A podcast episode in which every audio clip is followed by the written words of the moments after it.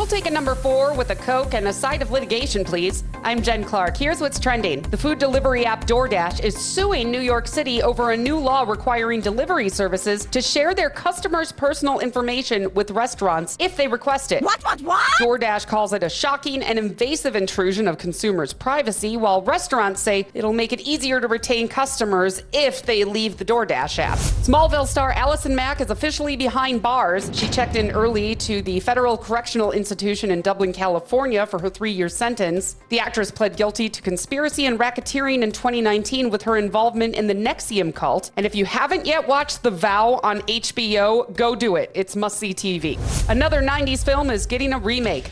The Bodyguard is being written by a Tony Award winning playwright. Names like Chris Hemsworth, Channing Tatum, and Cardi B are being floated around to follow in Kevin Costner and Whitney Houston's footsteps. We're thinking they should just use a Whitney hologram.